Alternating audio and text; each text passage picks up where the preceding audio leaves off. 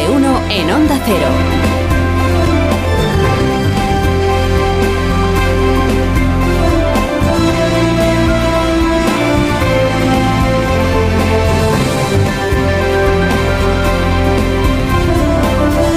¿Cómo están? Bienvenidos a una nueva mañana de radio. Estamos el 27 de octubre del año 2023, que no solo es el último viernes de este mes, sino que también es el penúltimo día con este horario. Este porque cambia la hora este fin de semana.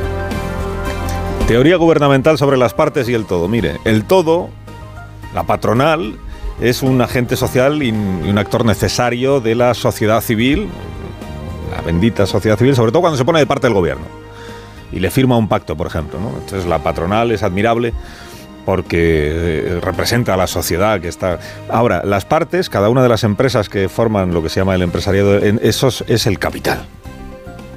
Sobre todo si alguna de esas empresas tiene la osadía de rebatir en público el discurso oficial sobre lo extraordinariamente bien que crece la economía española.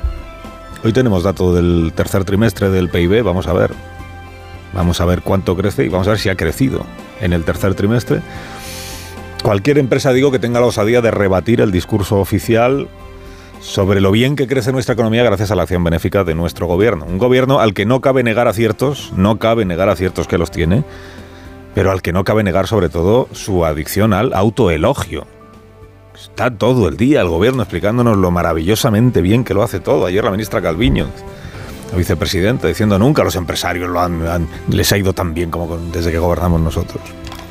Teoría de la parte y del todo. Eh, ejemplo práctico. Mire, si una organización empresarial, ¿qué te digo yo? Fomento del trabajo, por ejemplo, toma postura que ya lo hizo en favor de la amnistía, entonces le falta tiempo a Yo Yolanda Díaz para proclamar que todo el país, todo el país anhela que sean investidos de una vez Sánchez y ella. Todas las partes eh, de nuestro país, créanme, agentes sociales, empresarios, sindicatos, muchísimas formaciones políticas se están dejando la piel para que tengamos un nuevo gobierno de coalición progresista. Todas, todas, todas, todas las partes. Ah, pero si una empresa, una gran compañía, ¿qué te digo yo? Por ejemplo, Repsol, que además es energética, o sea, de, la- de las del petróleo.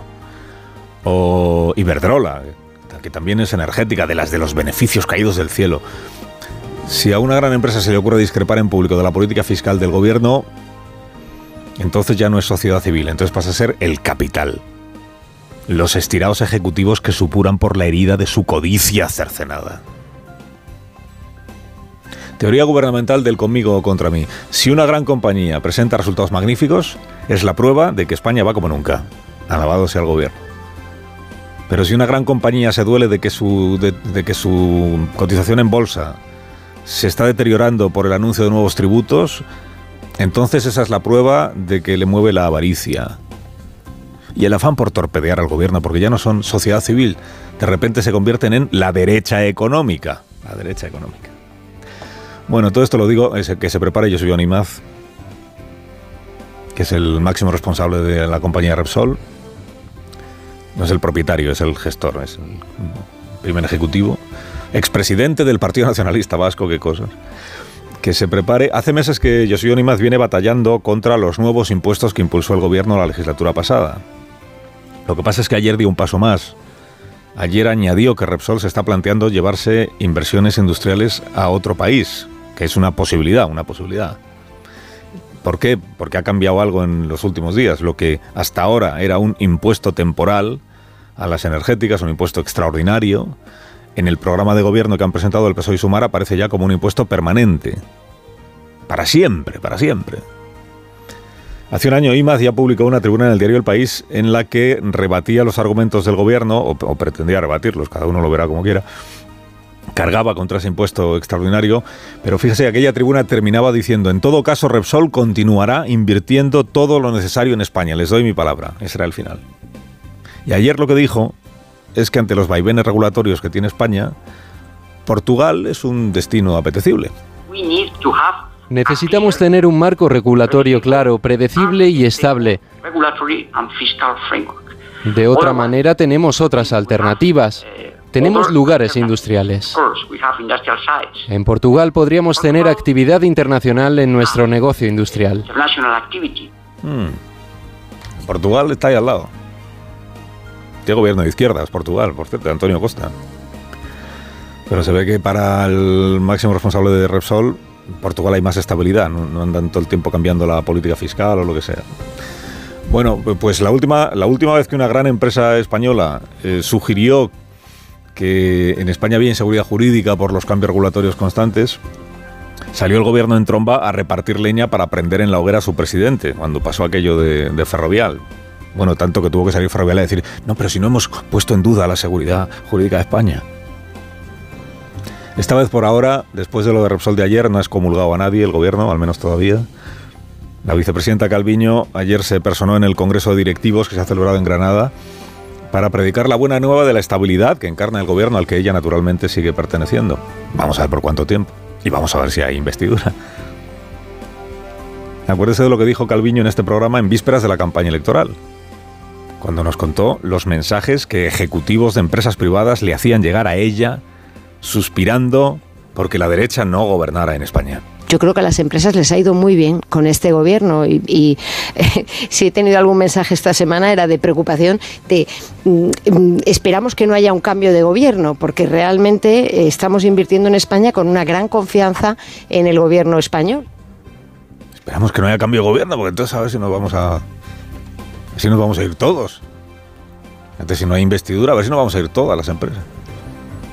Claro que también dijo Calviño en aquella época que todos sus colegas ministros de Economía europeos le ponían velas a la Virgen para que Sánchez no dejara nunca de ser el presidente del gobierno de España. Todos sus colegas europeos. Y eso que los gobiernos de izquierdas en Europa son minoría. Si una organización empresarial, ¿qué te digo yo? El Círculo de Economía catalán se pronuncia a favor de la amnistía, entonces es sociedad civil de la buena, buena, buena de verdad, la que rema en la dirección adecuada. Ahora, si pone pegas a la amnistía, entonces igual se convierte en, portavoz de la derecha económica. Lo digo porque lo del Círculo de Economía de ayer y el comunicado que emitió el texto sobre la, sobre la amnistía, claro, es, para nota, porque...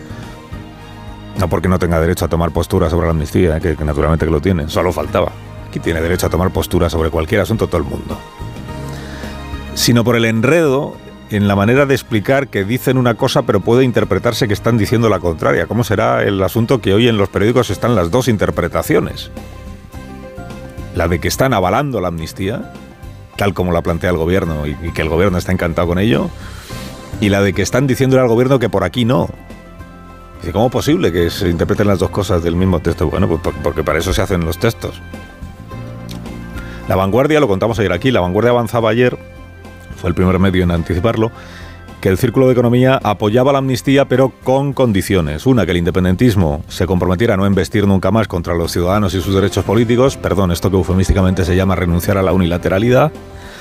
Y dos, que hubiera consenso político sobre esta amnistía, o sea que el PP también la, respaldara. Es conocido que a día de hoy no se dan ninguna de estas dos mm, circunstancias, ¿no? entonces, visto así, el círculo está apoyando una amnistía que en realidad no existe, porque si pone condiciones, las condiciones no se dan.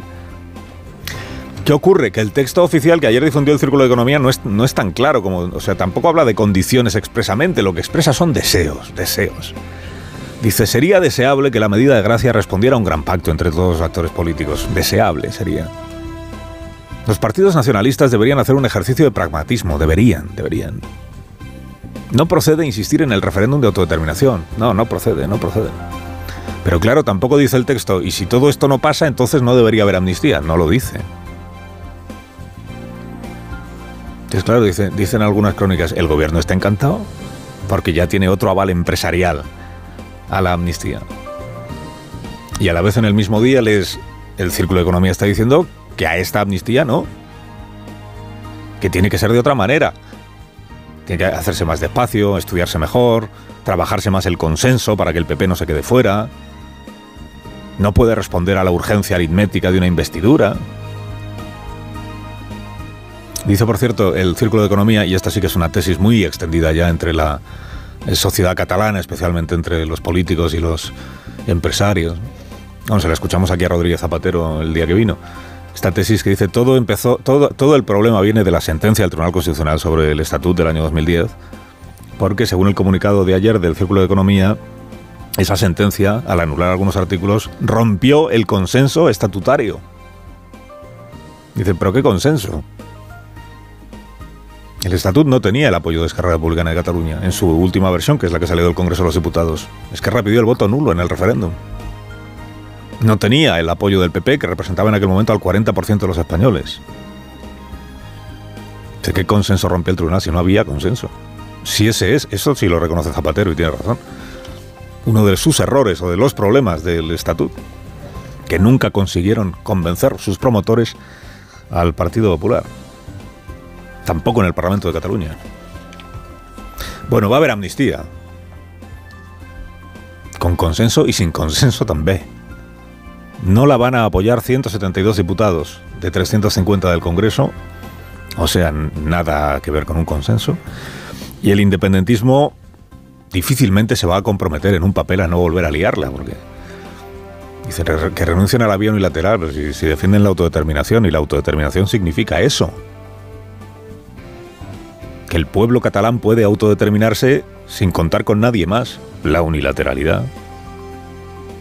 Pero es que además independentismo es también la señora Feliu, que es de la Asamblea Nacional Catalana. Independentismo son estos del Consejo de la República, asociación ultra puigdemónica.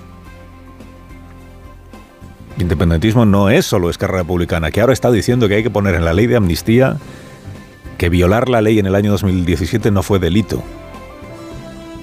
Atame esa mosca por el rabo, Pedro. Dice, el PSOE se, resiste, normal. Ponemos en una ley que incumplir la ley no fue delito, oiga. El independentismo no es solo Esquerra, independentismo no es solo Puigdemont, que tiene dicho que él nunca va a renunciar a hacer lo que le dé la gana. Aunque hay quien le ve ahora flojeando, dicen, ya no reclama que la amnistía esté hecha antes de investir a Sánchez. Al final Sánchez es hábil negociador, porque mira cómo Puigdemont se va ablandando, ¿no? Puigdemont, el muy amnistiable Puigdemont para el Partido Socialista. Para el Partido Popular, el mol respetable. Carlos Alsina, en Onda Cero.